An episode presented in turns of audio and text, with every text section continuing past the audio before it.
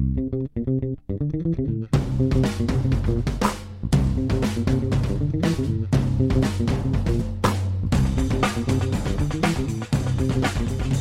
there, it's Gary Parrish. It's late Tuesday, September twenty-sixth, so welcome back to the Eye On College Basketball Podcast. I got Matt Norlander here with me, and I'll be honest, we did not expect to record a podcast this hour or even on this day, but circumstances has forced us into this position, as I'm sure you know. Uh, the uh, U S attorney in, in the state of New York announced early Tuesday that ten people had been arrested and charged with federal crimes connected to college basketball. Four of them are current college basketball assistants at Power five programs, namely Oklahoma State's Lamont Evans, Uh, Auburn's Chuck Person, Arizona's Book Richardson, and U S C's Tony Bland. And uh, an agent is also uh, facing federal charges. A shoe company executive is also facing uh, federal charges. And essentially what uh, the case has done is uh, expose the underbelly of, of college basketball recruiting. Now, typically when Norton and I uh, record a podcast, we have a general outline of what we want to talk about and in what order we want to talk about it. Uh, really, I don't have a note in front of me at all. We're just going to let this conversation go wherever it goes and try to discuss this um, as intelligently as we can possibly discuss it. I guess I'd start with this. Earlier today, I was on a radio show, and been on a bunch of radio shows earlier today and uh, television appearances as well. And uh, one of the things people tend to ask you is, uh, were you surprised by this? And my answer is, is yes and no. And to the extent that I'm surprised, it would be that I didn't wake up on Tuesday expecting to be dealing with all of this. Like one of the uh, biggest days in the history of college basketball as it relates to scandals, that is what September twenty-sixth, twenty seventeen has become. So I didn't expect that. But what I did think was interesting is that when the U S attorney um, you know, sort of detailed these allegations um, at a press conference, you know, earlier earlier on Tuesday, he had these flow charts, and he was trying to explain exactly how this stuff happens, how shoe companies have influence over prospects and send them to certain schools, and how agents have influence over certain prospects because they, uh, you know, pay college coaches or other people connected to the prospects. And I will say that the way it was all laid out, and I think you would agree with me, Norlander, um, wasn't surprising at all. Like the general framework of of how this stuff gets done at the highest level of the sport is a framework that you and I, and frankly anybody who is familiar with the inner workings of college basketball program, uh, college basketball recruiting rather, uh, we're from. It's something we're all familiar with. Like we know how this works. Uh, the issue, of course, is that it's it's almost impossible to prove without subpoena power, which the F B I has, and the manpower that the F B I has. So I'm not surprised that this stuff happens. I've all along known that this stuff happens. I could tell you other stories off the record that uh, match up pretty closely to some of the stories we've uh, been discussing today that are detailed in these documents. Uh, but I guess let's just start there. The, this has been exposed for the world to see, and there's now names and faces connected to it. But just the general format of how this stuff went down, not really that surprising, is it? um, no. Okay, so... Yeah, uh, we'll stick with this for now, G P, and I'll also say that we could easily have a three-hour podcast. We are not going to do that. We're not going to get to everything on this because there is so much going on with this, but uh, we'll start with that. The particulars of the case are not surprising. As media members, and I'll clue listeners into this, and I think we've talked about this on the podcast prior, Uh, to be frank, to break a story like this would be career-making, but the burden of proof is nearly impossible uh, to acquire for a media entity to come across. You need to do essentially what the F B I and only the federal government has the ability to do, and that's to wiretap and to get undercover agents and to run a sting that lasts multiple years to get your guys to make your case and to levy charges against ten people. Um, it is extremely hard because what happens here is that it is cash and only cash that is exchanged. It is done meticulously, broadly speaking, meticulously, behind closed doors. If you go through and read uh, some of the quotes that are on the record via videotape and wiretapping, uh, some of the language here is, is obviously damning uh, because, of course, the assistant coaches and the financial advisors and the Adidas rep were unaware that they were getting caught um, both on video and through wiretapping. So That part is obviously unusual, but the methods that were in play here are not. If you look in particular at the Brian Bowen situation at Louisville, and of course he is not specifically named, nor is Louisville, but as Joon Kim, the U S attorney, stated at his press conference on Tuesday, Google is an incredible thing. You feel free to use it and connect the dots, and it's not that hard to do it. Bowen is a central figure in regard to Louisville, and I'll also state really quickly that we are recording this Tuesday night. If you happen to be listening to this Wednesday afternoon, Wednesday evening, Thursday evening, Rick Pitino still has his job. It's my expectation that he will not have his job within twenty-four hours of us recording this podcast, but certainly stranger things have happened. However, in regard to Bowen and Louisville, uh, that should be the straw that breaks that camel's back. And you will also see, circling back to the central point we're talking about here, that Louisville uh, and Adidas felt a need to be competitive when it came to Bowen because um, it would appear as though a competing school and shoe company was willing to pay for him. So obviously Adidas is not operating alone. Uh, we are not speaking out of school here. It's to say that there are plenty of programs that deal with Under Armour, Adidas, and Nike that are willing to pay agents, representatives, runners, however you want to place it, get that money specifically and usually to the families, and in many cases use something like an A A U program, which was used here in an effort to do that. And you do that obviously in hopes that players become N B A prospects, and when they do, they're going to return the favor not only by remaining an athlete affiliated with that shoe company, but then also being willing to take on financial advisors and other people connected to it, because that's eventually how you get paid. That's why thousands and thousands and thousands and thousands and thousands of dollars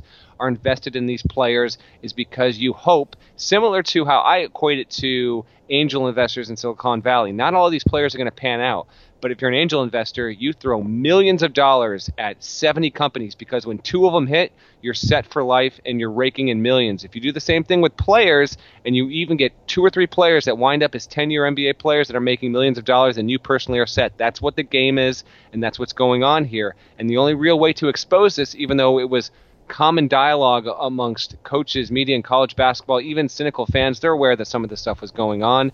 You need something like this to expose what it is. So it is not surprising to see the machinations of this. It is surprising that the F B I was involved. I'll tag with this and I'll toss it back to you, G P.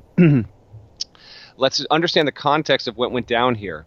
Um, someone uh, named Marty Blazer got busted uh, by the uh, Securities and Exchange Commission for uh, for securities fraud in, in the millions of dollars. And in busting him, um, they leaned on him and said, okay, what do you want to tell us? What can you tell us? Because otherwise you're going to be going to jail for a long time and paying a lot of money. And in that, among other things, I'm sure he told them, he said, hey, listen, I understand how this world works. I've operated in this world. And in fact, if you read Michael McCann at Sports Illustrated, he details that for approximately thirteen or fourteen years, um, this guy was involved in something similar to this, in where players that were in college then eventually went to the N B A. He was involved in their financial doings thereafter. So, you know, the, the tales on this thing, there are three hundred of them, and they go in all sorts of different directions.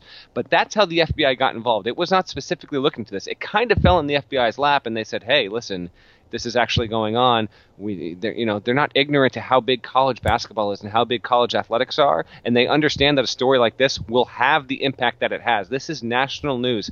I went on television in freaking Canada to talk about this. Okay, you're going to be on the C B S morning show to talk about this. The F B I knew exactly what it was doing. It knew that if it could bust this, it would have huge ramifications. And by the way, in doing this, you're defrauding American colleges out of federal funding. And that's the other key thing here, is that these transactions were happening across state lines, makes them a federal crime. And that's why these guys have so many counts against them.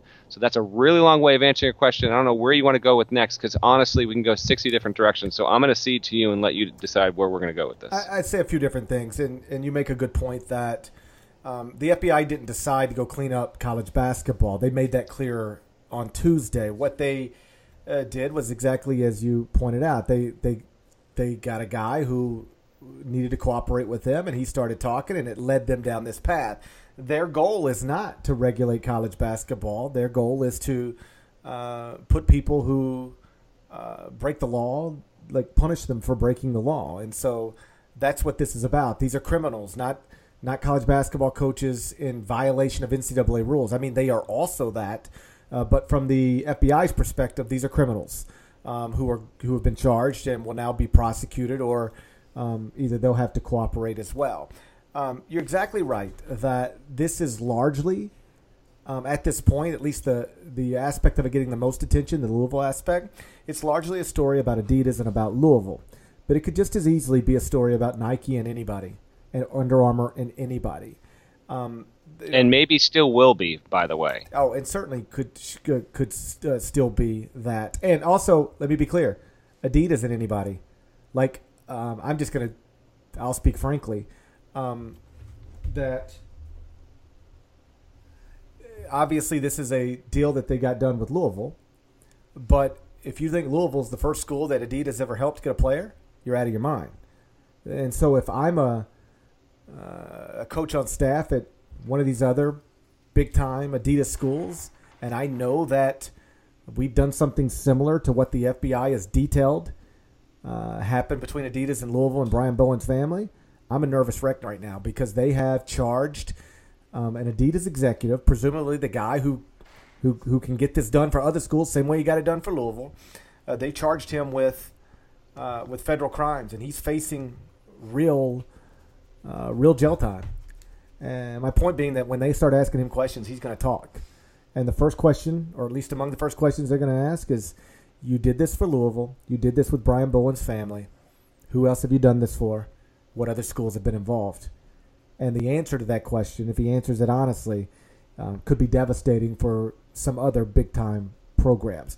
And so I know that Kentucky fans have had a fun time with this because they hate Louisville, and I know that some other fan bases have said, oh, there's that dirty Rick Pitino again, and uh, thank God that our program's not like that. But, like, I, I would hold off on my bragging uh, for a little bit because, um, you know, there there are some, some big-time basketball programs who have long-standing relationships with shoe companies, and any of those are susceptible um, to, to getting caught up in the same thing that, that Louisville seems caught up in right now.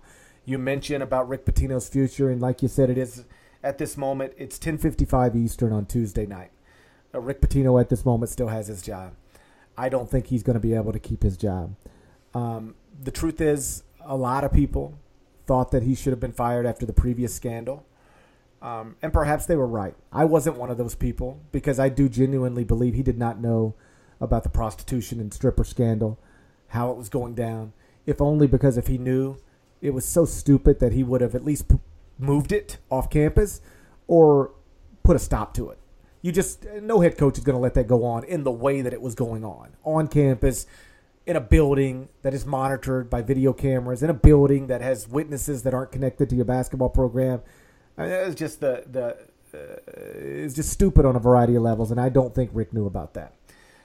But you can only play that rogue assistant card once. And he was able to survive because he played it effectively. At the very least, he convinced me and his bosses. And I know I wasn't alone in this. I think most people who really understand college basketball do not believe Rick Pitino knew about the prostitution scandal. Even coaches who coach against Rick and honestly aren't aren't friends with Rick have said, yeah, he didn't know about that. There's just no way he knew about that. But to try to play the card again, which is what he did on Tuesday night, I'm completely in the dark, had no knowledge of this, just not going to work. And here's why. Either one of two things happened here.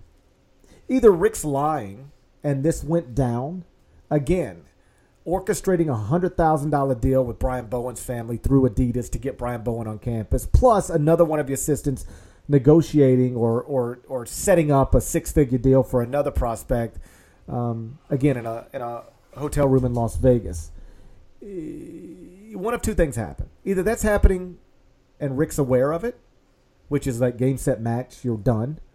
Or it's happening and Rick's not aware of it, which means that the message your administration expected you to give to your assistants, which is basically this: hey guys, no matter what happened here in the past, no matter what you think I might have been okay with in the past, we're all lucky to still have our jobs. We we can't operate like that anymore. Um, we got to operate within the rule book, and if we never get another five-star player, then we never get another five-star player. But the next time we get in any kind of trouble, we are all unemployed. Like, that's the message he's supposed to be sending. And either he did not send that message, or he didn't send it effectively, or he's still employing people who just do not care. Either way, that's bad for Rick Pitino. And um, that's why I expect at some point this week he's going to hold a press conference, and he's going to announce that though he had nothing to do with this and was not aware of this, he understands that the so-called buck stops with him, and it's time to give somebody else a chance to run the Louisville program the way the Louisville program needs to be run. Uh, those might not be his exact words, but it'll be something close to that, and uh, I just don't think we're going to open the basketball season with Rick Pitino as a head basketball coach. Uh, there's there's just no way that's going to happen. Um, none. It would be unconscionable to allow Rick Pitino to continue to coach this program. Uh, it you just you can't. Now think about it like this. A few people pointed this out, but the N C double A comes down with its ruling and its charges in early to mid-June. And within a matter of six weeks, there is an assistant coach, an unidentified assistant coach, in a Las Vegas hotel room with some of the men who've been charged and an undercover agent, and is specifically stating that they need to keep it on the, quote, down low in regard to the recruitment of a twenty nineteen prospect. At this point, Bowen's already on campus. They're dealing with another one. Um, this has no – they have no intention of slowing this down. So this is per – like this is not hearsay. This is wiretapping, things that were caught on tape that were said, okay? So you cannot keep not only Pitino, but pretty much anyone on that staff. And I don't want to focus this whole thing on Pitino, but since we're on the topic of this now, and I get the sense that when a lot of people might get to this podcast, the Pitino talk could be even, I mean, it'll be the probably the top story on Wednesday if indeed he resigns or is fired. Um, you then move into the question of, all right, who on Louisville's roster is even eligible? If it's if is it Bowen or is it anyone else? Um, like I Bo- like col- Bo- Bowen, I, I'll be shocked if he plays college basketball. Yeah, yeah, without it, dude. Uh, Bowen, I, you go and you connect the dots on a lot of these players. Uh, Quinterly with Arizona, a uh, couple guys with U S C, one who I'm pretty sure is D'Anthony Melton. Um, there's uh, uh, Wiley at Auburn. A lot of these guys are going to be under the microscope. And just a quick aside here, I mean, I wrote a column on some of this stuff. Um, the N C double A, can, either the schools need to take action, and they should, but in absence of that, the N C double A cannot sit here and let the F B I's investigation take its course and say, okay, once you guys are done, we're going and we're going to check this out. You have to actively open these cases of eligibility and get this stuff sorted out in well, the here and the now. You cannot have these situations. Yeah, let me let me stop, these- let me stop you for one second. What I think will happen is that the schools, the N C double A will put it on the schools to rule these players ineligible.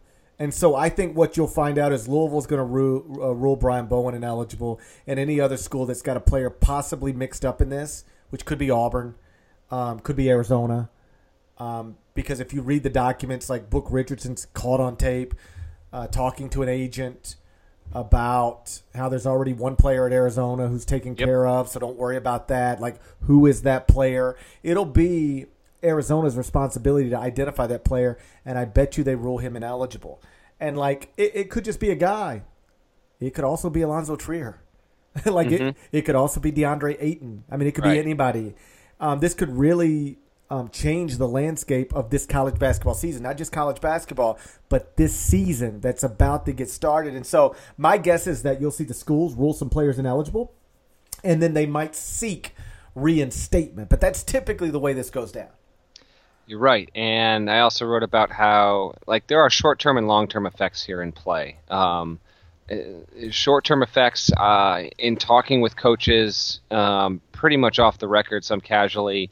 The it, this really did. Okay, so right now we're in a live period. Like, coaches are on the road. Some of the coaches that got arrested were on the road. Um, Tony Bland, I think, was in Tampa. So my presumption is that at about seven in the morning, he had agents knock on his hotel room door because what they want to do here is they want to get you when they know that you're there. So they either come to your house really early in the morning or your hotel room because they don't want to be looking for you all around town, and they also don't want you to be a flight risk. So there is an element of surprise to this. So I say that to say this is a a story that has stopped college basketball in its tracks, and as plenty of listeners I have are are already assuming, and rightfully so, there are plenty of pro- first of all, plenty of programs that are on the up and up. Like Tad, Tad Boyle at Colorado is a coach I've long believed has, largely does it right, and he's on the record saying, I'm not losing sleep for those guys. I don't take any sort of pleasure in their demise, but we're not doing that, and I'm not worried about it. You know, you're going to go on the record and say that kind of stuff. Uh, you better be damn sure that your staff is good. But so there are guys. Uh, at, unless you're Hugh if, Freeze. Uh, fair enough, and total, totally fair retort. But there are so there are staffs in power conferences that feel that they're totally on the up and up. They don't have to worry. But rest assured, there are plenty of staffs and programs out there that have been operating beyond the gray, however extreme it is. And when this comes, it is a halt. It is a hammer down on the sport. So in the short term right now, the way college basketball recruiting is is functioning, obviously anyone that's doing anything wrong is living totally paranoid right now. And a couple of coaches, I mean, I'm not going to say who they are, but a couple of coaches at what I would define as top thirty programs um, expressed uh, pleasure at this being a game changer. Like, okay, I want to do it right here. And now that I know that this is this is in play right now, I know for at least for the short term that the, the playing field just essentially got leveled. But with all of that, and the point I was kind of making to uh, earlier is, can't have Pitino back, can't have that staff back. You're going to have impacts on the season because this is a second major thing that is tied to Bruce Pearl. Don't know if he'll survive. Maybe he will, maybe he won't. But you could have, I mean, G P. We thought it was wild when Thad Matta got fired in early June, had to replace Holtman, then Butler, because that was basically unprecedented. We could have situations here where uh, staffs get decimated, head coaches end up leaving, um, and these will obviously be, in some situations, e- easy decisions, as I think Pitino's is. In some situations, it might be hard. Um, for coaches that might be under the microscope, even coaches yet to be identified, Um, that maybe we don't know about now and we'll know Thursday morning, or we don't know about now but we'll know come October tenth. Uh, there are going to be decisions that need to be made about if they're going to stay on, and they do, and then you've got a season. You've got to deal with that continually, day after day, week after week. It becomes the story of your season. No matter how well your team is playing, that is always going to be something that that effectively acts as a backdrop. So I do realize that fans get engrossed in this kind of stuff because it's scandal, but I also realize that a lot of fans and listeners care about, okay, how does this affect the on-court uh, game? How will the rankings be affected? And call it cynical, but that's what they, that's what that is something of, of big interest. Like Arizona has has or slash had a legitimate case as the preseason number one team in the country. That could totally, totally be out the window, and it just totally changes the, the dynamic of the landscape coming forward. You know, U S C preseason top ten team, Auburn fighting to get into the N C double A tournament, Louisville preseason top ten, top fifteen type team, just complete upheaval. And that's not even to say who we might still get exposed when it comes to this. So I do, tip of the iceberg has almost become hugely cliche because it's just been tossed out there so much. But I do think there is that element still very much in play. I'm not convinced, G P. I think that it's still likely, but I'm not yet convinced that we will have massive exposure. I don't I don't necessarily believe that two weeks from now or four weeks from now, we're going to look back and say, hey, do you remember September twenty-sixth and when we just thought it was four or five programs, maybe six, and now we look back and we see thirty-five? I don't know if it will get to that point, because the key thing to remember here is while the people that have been charged and have been arrested uh, will be asked to, to say what they can say, what they're also going to do and what they're going to provide in large part will be hearsay. So there will be pushback on that because there will not be wiretapping and there will not be videotaping with that. So they will give up names if there are names to give up, but it's not like a cartel. It's not like you've just busted three or four big players in a drug ring where everyone's connected. If you're working with Auburn and you're working with U S C, you're working independently. And the guys, the financial advisors, they're sort of the conduits, but they're not helping one channel to the other. So if you're at U S C, you might hear that school A, B, C, and D are cheating, but you don't have necessarily direct knowledge the way that the guys who have been arrested do. So I don't think that the coaches can necessarily uh, snitch on other coaches so much as uh, the Adidas rep, uh, Gatto, uh, and, and the other financial advisors that are involved here. They might be more of the linchpins that are involved, and I'll tag it with this, and I know I'm kind of all over the place, but there's just so much to touch on here.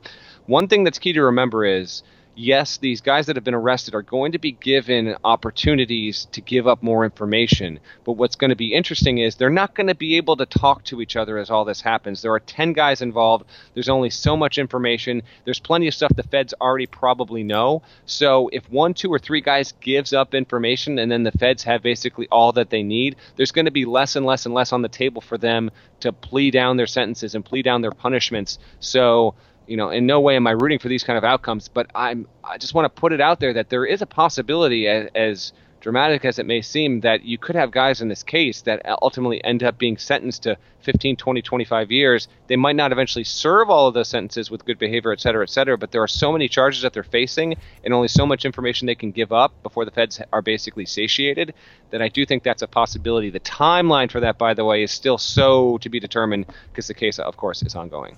So Mike McCann wrote about this. Um, you know, right now there's four assistant coaches who have been arrested and charged with felonies and are facing, at least in theory, uh, up to eighty years in prison. And I believe the way he framed it was a prisoner's dilemma, which is essentially... This is fascinating, yes. Yeah, okay. So these four assistant coaches who all know each other, you know, college coaches know each other, but they're not allowed to talk to each other. They're not going to be talking to each other. And they're probably all better off if none of them talk and none of them cut a deal. But you're so concerned that one of the others is going to cut a deal that it in, it motivates you to cut a deal because you don't want to be the guy left out. Like, you don't want the Fed saying, well, we got him and him talking. We got them to flip. We don't need you anymore. We'll just hammer you. So, like, these guys are motivated to talk. Beyond that, these are not lifelong criminals. I mean, I mean, maybe they are, like, according, like, to the law, but, like, you know what I mean. These aren't drug dealers. These aren't uh, armed robbers. Uh, these are college-educated men with six-figure jobs, families, kids. Mm-hmm. They ain't trying to go to jail. All right. Nope. So not they're at all. So they're talking, like, one hundred percent. They're talking. And I don't know if Book is going to be able to expose seven coaches at other programs, or if Chuck Person is going to be able to expose, uh, you know, three coaches at another program. But here's what I know: that Adidas executive, he's got the goods on people. Because again, we don't have to get into details, but you and I know that Ad- that Louisville is Louisville's not the first school to benefit from Adidas, and Bryce Bowen's family ain't the first family to benefit from Adidas. Like, you you at least acknowledge that with me, right? Oh, with without a doubt. And the and the other key element here is uh, this Merle Code guy, I believe, who was recently at Nike, right, flipped to Adidas. To me, he's as important as, as Gatto because he's going to have the goods on Nike. And so with all of that, this is why, like, the, the coaches are kind of the headliner, but it's the names that people don't know that we're dealing in multiple channels that will get that it really opens up an avenue of problems here. There's no doubt yeah, about it. No, so like, uh, here's the way I envision it. Feds sit down with Gatto, who again is the Adidas executive who cut the, who created a fake invoice to funnel one hundred thousand dollars out of Adidas, get it to Bryce Bow, uh, Bowen's family, uh, Brian Bowen's family rather. Um, the feds sit down with him and they say, "Yo, you're looking at fifty years in prison. You want to do fifty years in prison? 'Cause we got you. All right, like, we got the paper trail. You were trying to create a situation where the N C double A couldn't possibly trace your money. And you did that because they would have never found this. Uh, but we're the F B I, so we got it. What you, while you were trying to avoid the N C double A, you created a paper trail for us. Thank you. Now you're facing fifty years in prison. You want to talk? You want to cut a deal? Because we ain't after you. We're, we're, trying to, we're trying to bust this up. The, we're trying to expose this to whatever degree we can expose it. Our goal is not to put you in jail for fifty years. Do you want to talk?" He's going to say yes because he ain't a criminal. He doesn't live by some code. And when they start asking him, "Okay, you funneled one hundred thousand dollars out of Adidas to Brian Bowen's family to ensure that he enrolled at Louisville. True? True. Any other players you do that for? Any other schools you do that for?" And you and I both know there are other players they've done similar stuff for, and those players didn't go to Louisville. They went to other schools. And if I were on staff at one of those other schools, I'd be worried sick right now because I'd be thinking every day might be the day uh, where they're knocking on my door, wanting to ask me questions because this is Adidas executive uh, uh, just basically sold me out. Um, so I do. I don't know that this is going to encompass forty programs or thirty-five, as you put it, but I do think more programs are going to be brought into it and probably relatively soon. I will say, just like you said, you got calls from coaches today. Um, I did as well. And one coach said this. He said, it's a good day to be a mid-major coach. Because, like, I, you know, this was a guy who used to be a high-major assistant. Now he's a mid-major head coach. He's like, if I were a high-major assistant, I'd be in this stuff. Like, I know I would be. And, uh, you know, at my level now, they just, we don't get involved in that. We're not, we're not trying to recruit a five-star kid. We're not working through shoe companies. So, thank God I'm the coach here as opposed to the coach, you know, a coach in the Big twelve or coach in the Pac twelve or coach in the S E C because, uh, man, like those guys have are, seem to be at risk right now, and, and luckily I'm at no risk at all. The second thing a coach told me, and to me this is what's this is a fascinating aspect of all this. Obviously, cheating is cheating, right? And the N C double A rule book is written as it is, and if you are in violation of that, you are violating N C double A rules. But I bounced this off two coaches today, both of whom have worked at the high major level. And I said, please correct me if I'm wrong because I'm doing a podcast tonight, and this is one of the things I think I'm going to say. But if I'm out of line, tell me I'm out of line. And they said, okay, what? I said, the role that shoe companies play in the recruitment of players, whether it's Adidas, Nike, or Under Armour, has been so normalized within the sport that you guys don't even really consider it cheating. Like, I guarantee you, let's just pretend for a second that Rick Pitino actually knew Adidas was cutting a deal with, with Bowen's family to get him to go to Louisville. I bet you Rick Pitino could honestly look himself in the mirror and say, listen, Adidas has had a relationship with that family before I even knew that family. So whatever goes on between Adidas and that family got nothing to do with me. I'm just, I didn't do anything. I didn't tell anybody to do anything. I got a phone call one day. They said, are you interested in the kid? I said, of course I'm interested in the kid. Next thing I know, the kid's on an unofficial. He wants to commit to us. And why wouldn't he want to commit to us? I'm a Hall of Fame coach, preseason top ten team, playing a beautiful downtown arena. Like, why wouldn't that kid want to play for us in the A C C? So, yeah, maybe Adidas took care of his family, but, like, that ain't got nothing to do with me. I didn't cheat to get that kid. And other programs across America, whether it's Nike helping them, Under Armour helping them. I don't mind saying this because it's on the record. You can Google it in a story that I've written before. Mark Turgeon told me, I bet he wouldn't say it tomorrow, but told me two years ago, one of the reasons he took the Maryland job is because he knew Under Armour would help him. He knew it would. He would benefit from being an Under Armour school, the Under Armour school, because its its C E O's a Maryland guy, headquartered in Baltimore. Like, one of the reasons Mark Turgeon said he took the Maryland job is because Under Armour would help. I don't know that he actually meant Under Armour will pay somebody one hundred thousand dollars to get a kid on campus for me. But, like, help is help. He knew what he was getting into. And this has been going on all over the country with all sorts of programs. This is not unique to Adidas or Louisville. And I bet you there are coaches waking up to today all over the country going, oh, wow.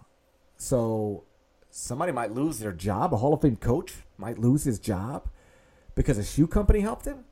Ugh. Because I know a shoe company helped us get that kid and that kid. And a shoe company helped us get that kid and that kid. You don't think Nike's ever helped the Nike school get a Nike kid? You're out of your mind. If you don't think Under Armour's ever helped the Under Armour school get an Under Armour kid, you are out of your mind. And so I think a big part of this is that that is like un, like acceptable behavior in college basketball circles for the past decade or so. Like, I talk to coaches. They're like, listen, Under Armour's going to help their guys. Nike's going to help their guys. D's going to help their guys. You know, we'll, we'll, you know, thank God we're one of the good Nike schools so we can benefit. Thank God we're one of the good Adidas schools so we can benefit. It's all just been so normalized that they don't even consider that cheating, really. And I bounced that off two different coaches. And you know what they both said? No, you're right. You're one hundred percent right. Like, we don't even concern ourselves with shoe companies um steering players to certain schools. That's just sort of like business as usual in college basketball recruiting in this era of college basketball, which I thought is interesting. The biggest thing from Tuesday's developments that it might actually end a Hall of Fame coach's career it's basically been acceptable behavior for a long, long time. Uh, yeah, I mean, that's also that's self-inflicted reverie. I mean, that's that's that's disillusionment. I mean, I get it, too. And in fact, that McCann piece at Sports Illustrated indicates that the defense is actually going to probably put forward on behalf of these coaches the fact that this is so normalized that the coaches, and this is probably true, by the way, the coaches probably did not even realize what kind of federal laws they were violating. So while they still might be found guilty and et cetera, et cetera, might plead down or whatever, they're going to use some of that uh, to help their case as best that they can. I've got a few, and it's it, it is interesting when it comes to that. I'm, I'm debating if I even want to get into the N C double A aspect of this because I know we're going to have another podcast, and that's such a wide-ranging well, well, issue. Well, let me say one thing about the N C double A. Okay. And that's this. The shoe companies have been like elbow deep in this stuff for a while. Like, you know, controlling players at an early age, make sure they're playing for certain summer basketball programs, making sure they enroll at certain schools. I said this on radio earlier today. I can't remember the exact player, but there was a kid within the past couple of years, maybe three or four. Time flies when you're got a million kids, um, who was like very much either a Nike guy or an Adidas guy. And just for people who might be unfamiliar, that is exactly how we refer to prospects all the time. Oh, that's a Nike kid. That's an Adidas kid. Oh, he's an Under Armour kid. Like, there's it's no secret in basketball circles. Diamond Stone was an Under Armour kid. That's how he ended up going from state of Wisconsin to Maryland. Diamond Stone was an Under Armour kid. He was going to an Under Armour school. So we refer to these players as Under Armour kids, Nike kids, Adidas kids all the time. And so this has been going on for a while with with every shoe company. Like, trust me, there ain't a shoe company executive out there right now who's, like, sleeping easy. There ain't nobody at Nike who's excited about what happened to Adidas. Nobody at Under Armour who's excited about what happened to Adidas because they know what can happen to them. They know it. They might not admit it, but they know it. And so this has been going on for a while, and it's kind of been, like, you know, hiding in plain view. Like, it ain't even really a secret. Like I right. said, coaches consider it acceptable behavior. But the N C double A has never had any motivation whatsoever to go after this, the shoe companies. And just a quick story. Um, several years back, when the LeBron James Skills Academy was back in Akron, I was there, and William Wesley, otherwise known as Worldwide West, was also there. And he was literally on the court with, with the prospects, with the players, high school players. Like, literally on the court with them. This is after he had sort of come out of the shadows. He was technically an employee of C A A at the time. It's a big sports agency. And he's on the court in front of every college coach in America, like with all the kids that Kentucky's trying to recruit. And coaches were furious, furious. And they kept coming to the N C double A. There was a woman there who worked for the N C double A. She no longer works for the N C double A. But she was there, and I was talking to her. And coaches kept coming over and being like, yo, you got to do something about that. That's John Calipari's guy on the court with those prospects. That's not okay. We're not allowed to be down there. People who work for an agency aren't allowed to be down there. Wes is down there. You got to do something about it. It's not okay. One coach after another, furious. And so the N C double A rep went to Nike officials and said, hey, listen, like, you know, you really put me in a tough spot here. I got every coach in America on my ass. Like, Wes is just down there almost like throwing in everybody's face. Like, that, he works for an agency. He's on the court with the prospects. That's not allowed. That's in violation of our own rules. You got to get him off the court. And the Nike official said, nah, we're not going to tell Wes what to do. She's like, please, please just help me. They're like, no, we're not going to tell Wes what to do. Wes can do what he wants to do. So she comes back up. I said, how'd that go? She said, not well. She tells me the story I just told you. And I said, okay, well, what are you going to do? What can you do? When Nike just says we're not going to take a guy that shouldn't be allowed on the court, off the court, what do you do? She said, the only thing we can do is decertify the LeBron James Skills Academy for next year as punishment. I said, you going to do that? She said, of course not. I said, nothing you can do. And keep in mind what the N C double A is. It's member institutions. The member institutions make literally hundreds of million dollars off the shoe companies. Sonny Vaccaro told me this a decade ago, and I've never forgotten it. He said he rolls his eyes every single time somebody connected to the N C double A says, these shoe companies are bad news. This A A U stuff is bad news. these Nike camps and Adidas camps, these are bad stuff. You know what he said? You want us out of your sport? We'll get out of your sport. Stop taking our money. Buy your own shoes. Buy your own uniforms. Buy your own footballs. Buy your own volleyball uniforms. Pay for your own stuff. Well, no, no, no, no, no. Okay, then shut up. So the N C double A was never going to go where the F B I went today, which is go after the shoe companies, expose them for what they're doing. The N C double A never had any interest in doing that, and I think that's a fascinating aspect of this, that now shoe companies are at the forefront of illegal recruiting, and that's something the N C double A was never going to uncover. Not because the N C double A doesn't have subpoena power, but because it runs counter to the N C double A's own interest to do so. Uh, some good anecdotes there. I largely agree with you. Um, I feel, uh, yeah, uh, I, I think if the N C double A actually had the ability, which it never has, never will, to pull off even something half as good as what the F B I has here, um, it, it would probably do so, uh, given its new infrastructure and people in place there. Um, but that's just not even close to reality when it comes to that kind of stuff. Um, it is obviously, all right, I got a few thoughts. Let me just, uh, let me just ramble off the top here. All right. It is frustrating knowing that this environment in part, I won't say entirely, but in part, uh, is facilitated by the N C double A's amateurism model. Now, if you allow players, uh, to go straight out of high school to the N B A, you obviously eliminate a lot of these guys because they're five-star prospects. They're going to be first-round draft picks. I still don't think you eliminate the problem because there is always going to be a best player available, okay? And there is always going to be, no matter what, there's always going to be five-star level guys. Like, even if you look back in the one-and-done era, there were still five-star guys going to college. There's still going to be a market for those guys, okay? So that's one part of it. It's not the N B A's fault that this happened. It's not the N B A's responsibility to fix it. If Adam Silver thinks that because of this, it's his reason to catalyze something, he can do that all he wants. It's not going to totally eliminate the problem. Remind me, I might need to write about that this week. By the way, you're exactly right. That we went through an era where the best high school players in the country could enter the N B A draft straight out of high school.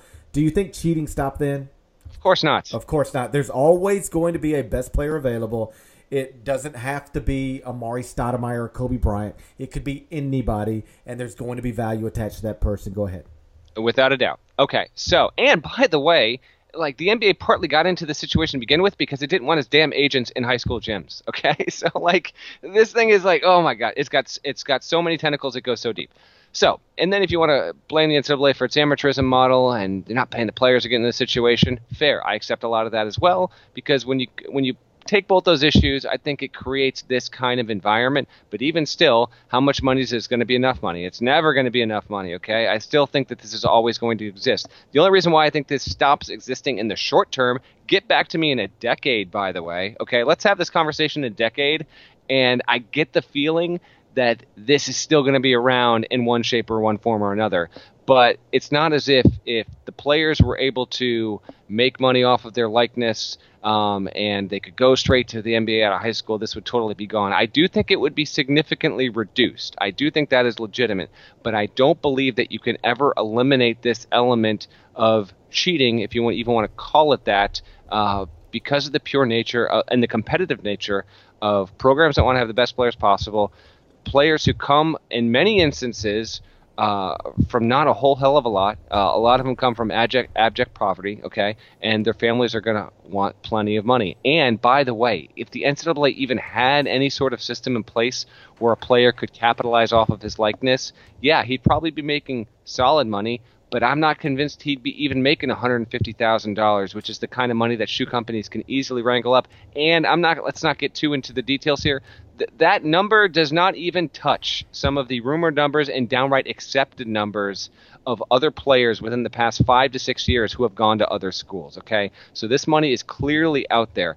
I get if it's frustrating, but I'm just – I want to kind of address the fact that the N C double A's and its amateurism model existing the way it does is not solely responsible for this coming to be where it is. Do you agree with that or no? Well – Uh, I, I agree to it to an extent. Like, I don't think that um, – listen, here's the problem. The ultimate problem is that this is rooted in amateurism. Basically, with the N C double A insisting these prospects, and you hear this all the time from people who, and I, by the way, that's the good part of this, because there are people, every time we get into these conversations, who insist these players aren't really worth what you think they're worth. They're not really worth anything. They're only worth something because they're wearing Indiana jersey or or Louisville jersey or Kentucky jersey. Uh, they're very lucky to get a scholarship and a stipend. Well, can't really say that now, can you? Mm-hmm. I mean, that, they ain't worth anything? Well, then why is a guy creating a fake invoice at Adidas to get a family one hundred thousand dollars? It's what the market commands. Yeah. I mean, they are what they are what the market will will command for, for them. And in many instances, these players are six-figure guys. Yes, they're worth something, all right? Otherwise, there'd be no market for them. You want to prove that they're not worth something? Here's what you do. Take the N C double A rulebook, put it on fire, and tell schools, go do whatever you want to do, and then see how much these players are worth. You'll see pretty quickly. Let them sign contracts above board. You'll see what they're worth. Here's what I would say. As long as you are taking things that are undeniably valuable, and I hate to use the word things, but like my point is basketball players. As long as you take, or, or football players, frankly, as long as you take these things that are incredibly valuable to a whole bunch of different people, they're valuable in different ways. Think about this for a second.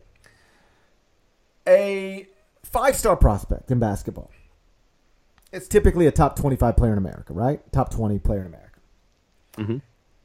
He is valuable to a lot of different people in a lot of different ways. Let's just run through it. And if I miss one, you you you you add it. First off, he's valuable to college coaches. Why? Because they make millions of dollars by winning basketball games. If somebody told you, you get this player, you're going to win basketball games, get a contract extension, and a million-dollar raise, that means that player is worth an extra year and an extra million dollars to you. Could be, what, three, four million dollars? That's what he's worth to you. All right, so he's valuable to a college basketball coach. He's valuable to a university. Why? Universities make more money when their teams are good. Sell more tickets, on T V much more, have an opportunity to uh, advance in the N C double A tournament, which is worth money. Valuable to a university.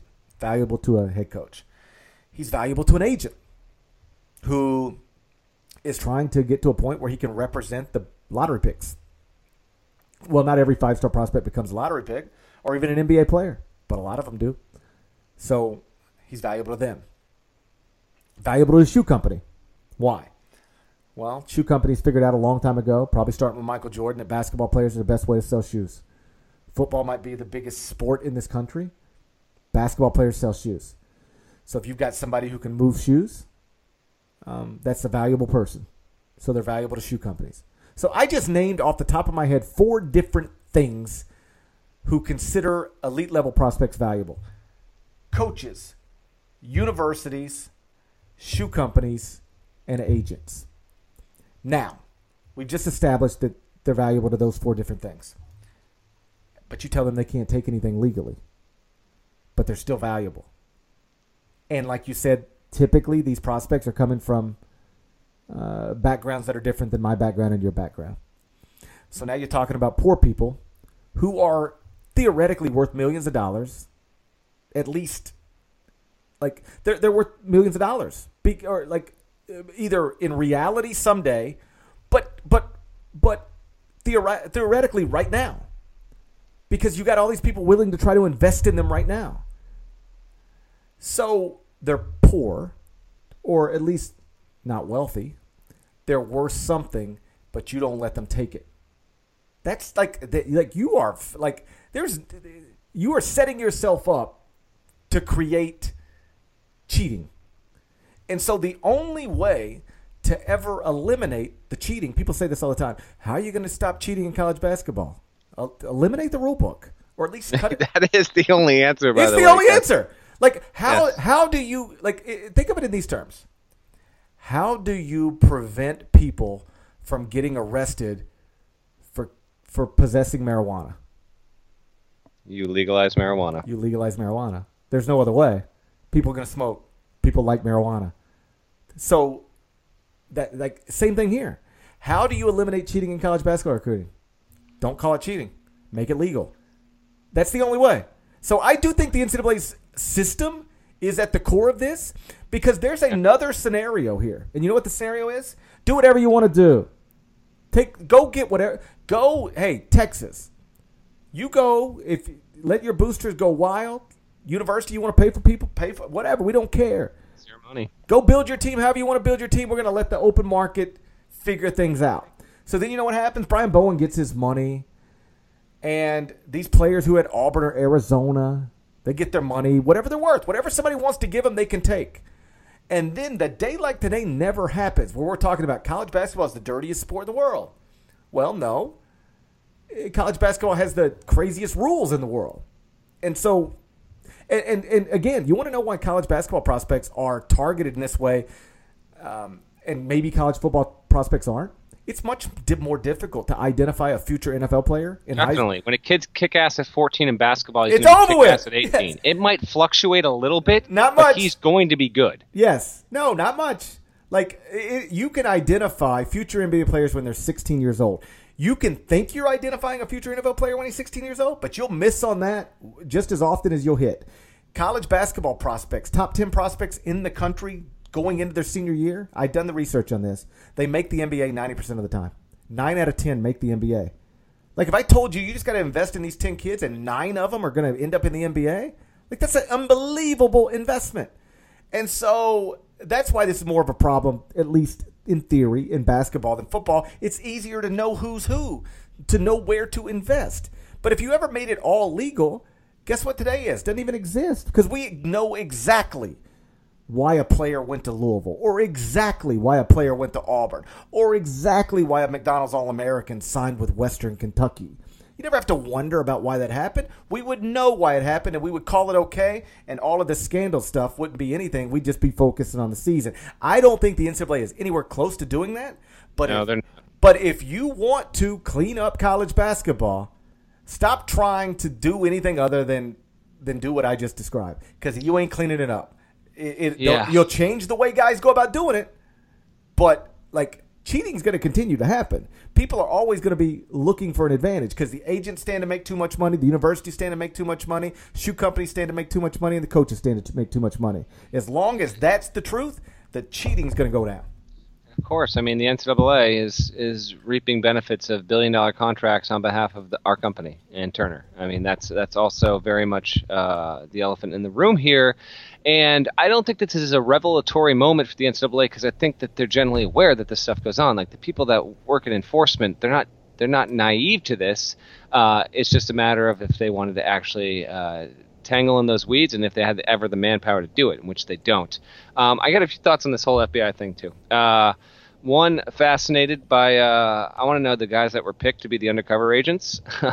um, I want to know about the rhythms and the patience of something like this. Uh, started in twenty fifteen, goes through twenty seventeen. I uh, want to know why now. Um, you know, what made them eventually say, okay, here, we got enough. This is what we got. We're going to end it now. Uh, you know, could they have ended it a year ago if they wanted to and would have had half as much? Very fascinated by that. And in general, the assistant coaches involved here and the other defendants, when you have, and, and Joon Kim spoke to some of this, you know, when you have um, the compliant witness, uh, the, the guy who was charged, Glazer, uh, with, with securities fraud by the S E C, he said, if these dudes had simply done a Google search and seen what this guy got into, you, whether or not like you had any sort of suspicion about if he was on the up and up in terms of what was going on here, you would not have even wanted him to touch your money. That never even came into play there. So all of the things that have to do with this investigation are totally fascinating to me.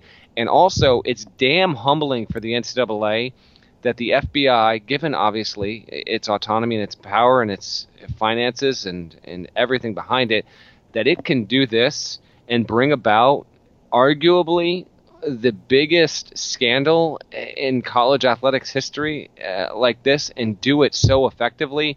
It just shines a really bad light on the N C double A for what it can't do. But I say that and yet still insist, as we touched on before, that the schools are going to have to rule these players ineligible, et cetera, et cetera. It's going to be on Emmer, enforcement staff, committee on infractions. They got a ton to do here. I mean, they're, they're going to be – we've we're covered here with content, uh, and as much as I hate that damn word, the stories and, and the fallout from this is going to be a damn waterfall. And, and I'm talking like into twenty eighteen, into twenty nineteen. All this stuff is going to be going to court. Who knows how long it'll be stalled once we get there. It's, I don't know if it's a good day or a bad day for college basketball. A couple of coaches actually texted me that. They're like, it is a good day, but it's kind of a bad day. Um, I don't know which side I land on there. Uh, this is the reality of what the sport has been. Um, and it, it is frustrating, I guess. I do feel a little bit of empathy for the coaches that got wrapped up in this, because it is competitive as hell. You want to get these players, and you build your reputation as an assistant coach in part by your ability to recruit, because all these guys that got busted, they want to be head coaches one day. So well, let, they don't have to do this crap, by the way. Let me ask so you a question real quick. Okay. Some people pointed out all four of these guys are African-Americans. Mm-hmm. As if to suggest, well, that's the job of the African-American on Sean Miller's staff. Or Definitely on- not because, I mean, I mean, no, I, I don't want to. I don't want to name any coaches specifically, but if you do the research uh, with the complaints, there are other assistants that weren't arrested and weren't charged, but also involved in this. And the only reason why they might not have been arrested or charged is because they simply never said something on a wiretap, officially exchanged money in hands. But I get it. No, I, I, I totally get it. Let's also acknowledge the fact that um, a lot of these guys are associate head coaches. So it, it, in a twisted way, it's actually a good sign that these guys are moving up the ladder to be in position to become a head coach as an African-American.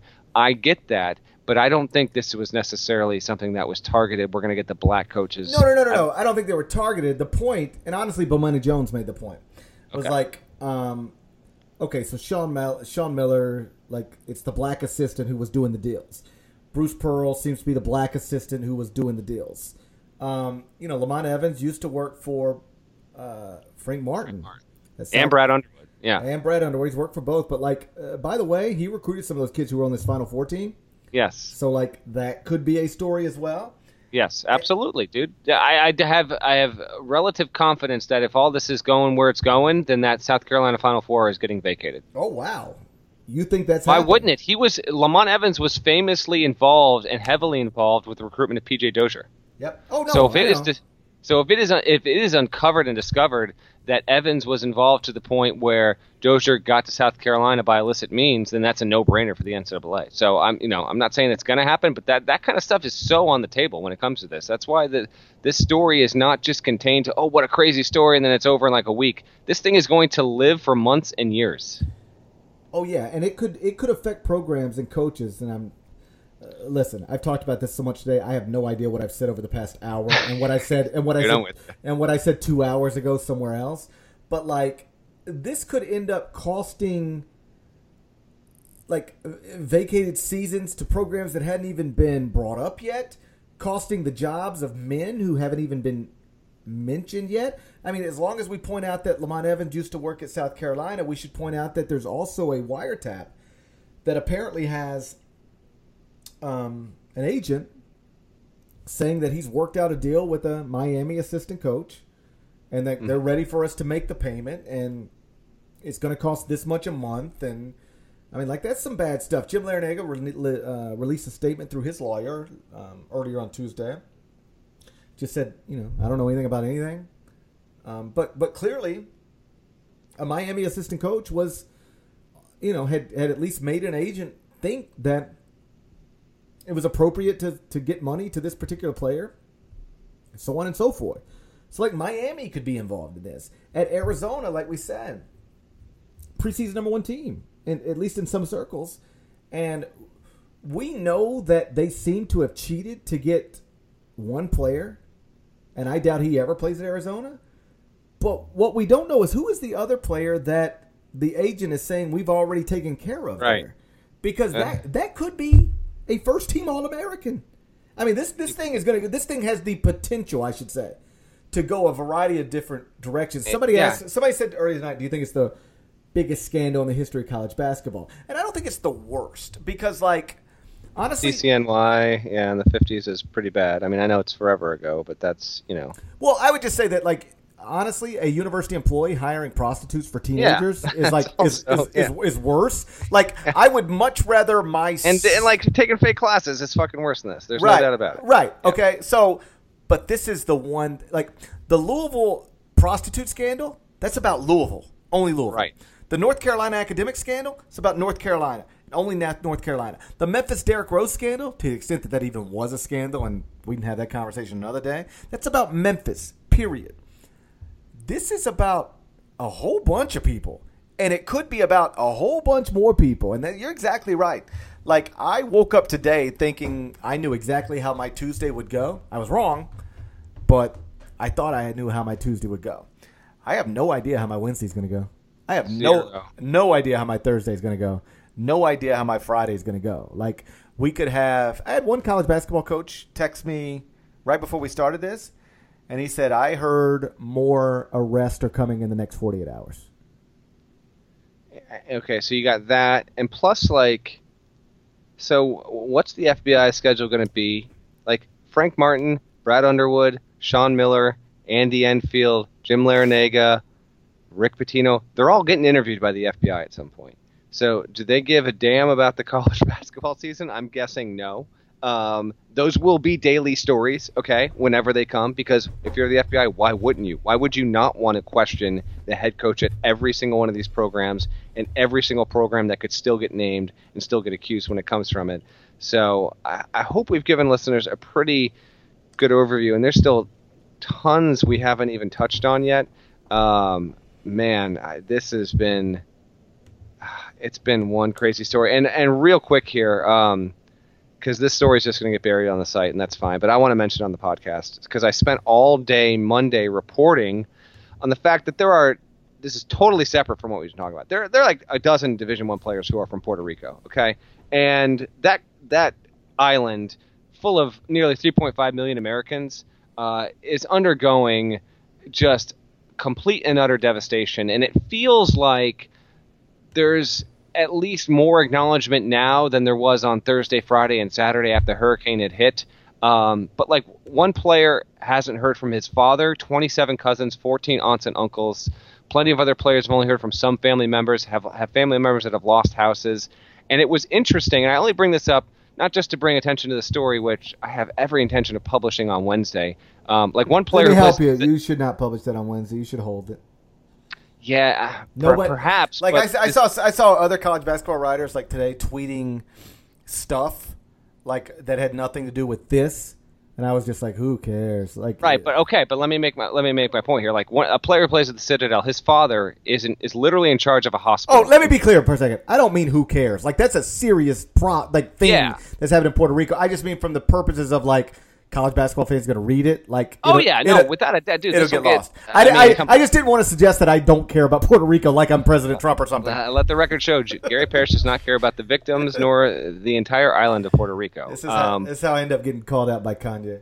Exactly. So, but as I as I did that and as I was writing that story, um, and when you compare it with like what's happened here uh, with these coaches, they're just so broadly different, and I, and I thought, wow, there's this huge humanitarian crisis, something that kind of, you know, not kind of, should be told, deserves to be told, we need more attention brought to it, and it's not going to have nearly, nearly, nearly the attention, because it's not, because it's not salacious, and, and on, on a certain plane, like what, what these coaches did, yeah, they broke federal laws, and a lot of it was certainly nefarious, um, but man, it would have been so much less damage inflicted, and as we've talked about, just would not have been a thing if these N C double A rules weren't in place. So it was it was just I, I contemplated some of that and just, you know, threw the stories against each other and, and thought it's it's just it's a really depressing thought without a doubt. Um, that's where I thought my Tuesday was going, by the way. I had Twitter closed for like twenty-five minutes because I'm writing away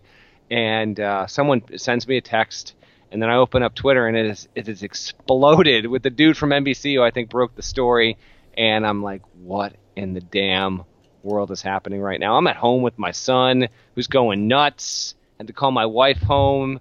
Thank goodness she was able to come because who knows what would have happened there. It was honestly, G P, I was thinking about this earlier too before we started podcasting. There have been some interesting days. Uh, this has to be at the top. I just, in terms of it's been it's been nonstop. I've been trying to read court documents, get all this stuff up, prep for the podcast, do a freaking T V hit for C B C News Canada. I just, there's never been a day like this. Uh, and yet again, sports has the ability to surprise you in every possible way. Like, you think you have seen every kind of scandal, rule-breaking N C double A case, you've never seen it all. We will never see it all. Dude, this is this has been a busy day, like busy, but not nearly as frustrating or disruptive. Do you know my story about the day Billy Donovan took the Orlando Magic job? I do not know your story. I was not at C B S at that point. Okay, so this is probably my first year at C B S. So I took the job in July two thousand six. Billy won his first title in two thousand six, next title in two thousand seven. That's correct, right? Mm-hmm. Okay. So it's that first season on, you know, as college basketball columnist, C B S Sports. And I'm obviously working like crazy. Like, you have to understand, when I interviewed for that job, it was, I don't want to say who else was involved, but it was like big time paper, big time national website, big time national website, Gary Parrish from the Commercial Pill in Memphis. Like, I, I like my at least resume didn't match anybody else's. And yet I got the job. You were, but you were like Devin Downey. You were the Devin Downey of candidates. Small, underestimated. You came out on top. I was the Devin Downey of C B S Sports candidates. Shouts to Devin Downey. Shouts to Chester, South Carolina. Shouts to the homie Terry M F and Teagle. Continue. So, I'm working like crazy to try to prove to my bosses you didn't make a mistake by passing on the guy from one of the best newspapers in the world, passing from the guy who's already got at a national website.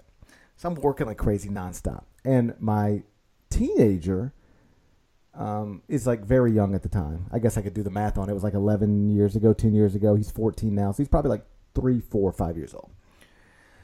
And he always watched Disney Channel, just always watched Disney Channel. And we had made plans, uh, basic plans, to go to Disney World that summer. And sit at home with him one night. You know, I've been working nonstop, and and my like four year old son, my first son, he looks up at me and he says, "Dad, uh, are we gonna go to Disney World this summer?" And I said, "one hundred percent, we're going to Disney World this summer. What are you talking about? We've already we've already decided this." And he said, "Are you gonna go to Disney World this summer?" And I said, "Yes, buddy. What? Why would I not go to Disney World this summer?" He said, "Well, do they play basketball at Disney World?" And I said, "Well, no, but like, what do you mean?" And they technically do, by the way, but I wasn't gonna have that conversation with him. He, he said, uh, well, why would you go anywhere with this if basketball isn't involved? And I, wow. It like legit, like almost made me cry, because within a couple of weeks of that, like previously, we were driving out east. For people who don't live in Memphis, which is literally everybody listening to this, you would know. But like from my home to drive out east, you have to l- go past the airport. Like you can see the airport. It's like, there's the airport. And so we were going out east to like somebody's house. And my little boy, like three or four years old, he points at the airport. And he said, uh, Daddy, there's your house. And I said, what? He said, there's your house. I said, buddy, what are you talking about? He thought in his little three, four-year-old mind that I lived somewhere else at the airport. And that I would just come home back to him every once in a while. But I actually lived at that big place, because he was so used to dropping me off at the airport. So you combine that with the fact that my son doesn't even think I'm going to Disney World with him, because I wouldn't go anywhere that didn't have basketball included. I was like, oh my, like what am I doing? Like I've I've totally become the father who's like not present enough. And I know I'm doing it for my career, and I know I'm trying to change my kids' lives, but like, th- like th- it just really makes you look in the mirror, you know? And so I immediately went upstairs after he said that. And I said, uh, I looked for the best time to to go to Disney World. And I made like an eight-day trip to Disney World. Like, let's, how long should we go? Four days. Cool, make it eight. We're like, I'm going to focus on my child, focus on my family. We're going to have a great time. And what I figured out was right after the deadline to, uh, I, I forget, there was like this window. I can't remember if it was the deadline to uh, uh, uh, enter the N B A draft or after the N B A draft, or there was some sort of window there. I said, that's the perfect time. Nothing will be going on. That's the perfect time. So fast forward to that day, we jump on the plane. It's like a two-hour, twenty-minute flight to Orlando. Get on the plane. This is way before, like, Wi-Fi on a plane. So you just get on a plane, got my family, going to Disney World. Be a great dad. By the time I land, I got, like, a million missed calls, like, voicemails, text messages, everything. Billy Donovan's taking the Orlando Magic job. The plan was to land and then go straight to Disney World. We landed, went straight to McDonald's, let him play on the playground, and I pulled up a booth at McDonald's and had to write about Billy Donovan. And I'm like, like this is unbelievable. Like you have, like I planned this whole thing to show my son I'm focused on him, and now I'm sitting at a McDonald's writing about Billy Donovan being the Orlando Magic coach. And of course, you know what happened next, right? Double back. So then I have to leave the fireworks at Disney World to go write that Billy Donovan is no longer going to be the Orlando Magic coach. And I will give my bosses at the time credit, Mark Swanson and, and the late Crick Stanky, because at one point they told me you can – because this is a time where we actually like had to write a story and then email it in. We couldn't like right. work in a tool. Right. And I remember Swanee, and I, this meant the world to me um, because he understood like what I was dealing with. He said, you can write as many more stories as you want to. We are not publishing anything that you write.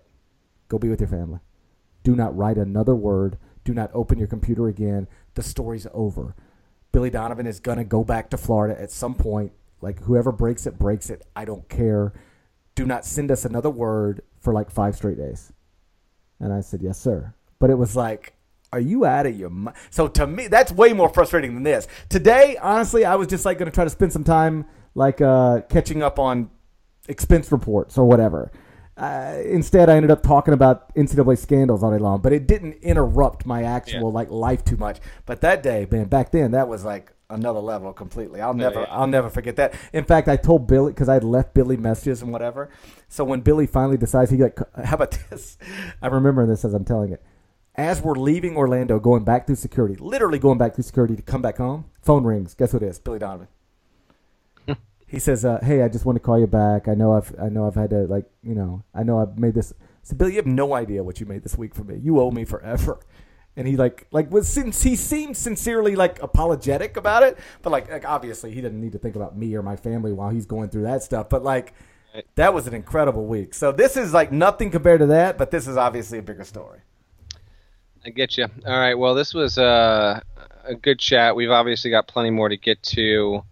And uh, suspicions are even before the week's out, but let's just see how it goes here, see what news comes, and then we'll we'll make the appropriate decision. But you know, for those listening, we appreciate it. We I, we were bombarded with tweets, um, and we we appreciate that you want us to talk about this stuff. And we you know obviously we wanted to make sure we got something done here, even though it's a late Tuesday. I'm sure plenty are listening to this on their morning commutes into you know, work on Wednesday morning. Uh, we do appreciate that, and we'll have plenty of other written coverage and some video coverage, obviously, as as the week goes on. But we'll we'll see what happens. We we kind of at this point, even though you know Parrish has a coach telling him expect some arrests in the next forty-eight hours, and a couple coaches are just saying you know rumble here, rumble there.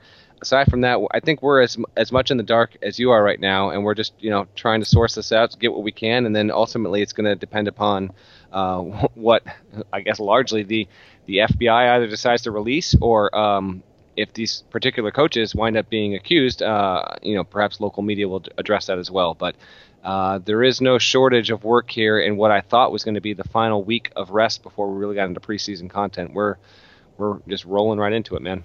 Remember, you can subscribe to the Eye On College Basketball Podcast via iTunes, so please do that. And also rate it. Click five stars, damn it. Go do that. If I'm going to stay up this late, talk about stupid basketball, then you can at least do that. So go subscribe to the podcast. Give it five stars.